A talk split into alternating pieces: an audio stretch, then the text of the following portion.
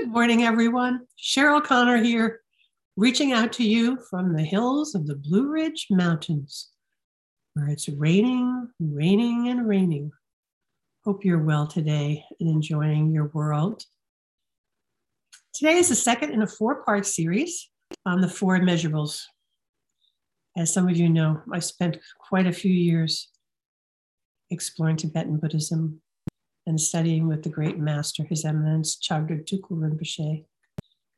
And it is one of the major streams of wisdom in my life, as are the many years I was raised in a liberal Christian home where I studied a great deal about Jesus and followed his message. But I think all the great religions have one message of loving and respecting one another in these four concepts, this four part series here called the four immeasurables. The word immeasurable means it's just the significance of actually living these qualities and being these qualities can have an immeasurable impact on your life. So, in the last segment, I shared with you the notion of equanimity that can we rest in a place of peace in our daily life with regard to humans and our experience, that we liberate ourselves from needing to judge the situation, find ourselves in a better position or a lower position. Today's second immeasurable is compassion. So, you know, I'm sure that also online you can find a hundred definitions of what compassion is. For me, and from the teachings on this four immeasurables, compassion is actually the ability to connect to the suffering of others and to wish for their suffering to end. Connecting with the suffering of others, not necessarily taking it on, but having a heartfelt desire that their suffering would end. This is a little different than pity, where you go, oh, woe is, you know, oh, poor Sally. Because in a way, that's a little bit more like equanimity. You're just sort of thinking, oh, I'm in a better position than she's in. Too bad she's in that lower position. This, this compassion is not pity.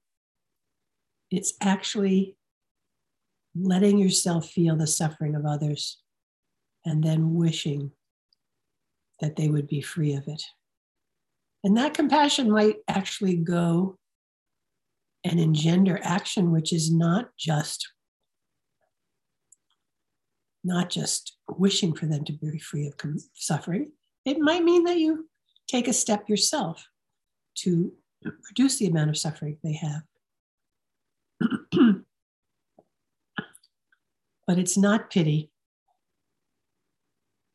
and it's not judgment. Some say that you know human beings are uniquely situated to have empathy for other beings, but um, you know biologists are telling us ever more how they observe compassion in some animals um, who are tuned in when some other animal is suffering and come to be with them, whether it's the mother dog and the puppy or the mom elephant and the baby elephant, we have all kinds of observations of animal life also capable of tuning into the suffering of others. Now, some people would say that there are some people who are hardened and have been damaged who may have a hard time actually being empathetic. That is, letting themselves be free of their own identity and their own situation long enough to actually tune in to someone else's suffering. I think most people can tune into other people's suffering. I do believe that there are some people whose hearts have been so hardened that they may find a hard time putting themselves in other people's shoes. You know, I'm sure you've known some people who you wish could be more empathic or compassionate to you or to others.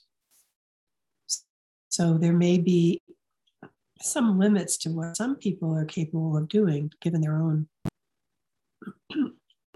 cognitive capacities and their own wounds and traumas. But it seems that we're in a time when we really need more compassion. You know, not just being compassionate and sensing the suffering of others who've had the same kind of suffering we've had. Certainly that helps when we've, you know, if you've gone through a divorce as I have, you can feel compassionate for others and you can understand that even if it's a free will choice, it's a loss and you can you can feel compassion. So certainly it's easier when you've had a particular suffering yourself. But this concept in the four measurables really asks us to stretch a bit. Can we actually put ourselves in the shoes of others who are suffering in ways that we may not have suffered? Whether if it's someone not having economic strength or having mental illness. There are so many ways now that people are suffering in these times. So, this immeasurable asks you to stretch. Can you find yourself being compassionate to others who have sufferings that are not just like the ones you've had, but are actually different from the ones you've had, different from the ones you've had.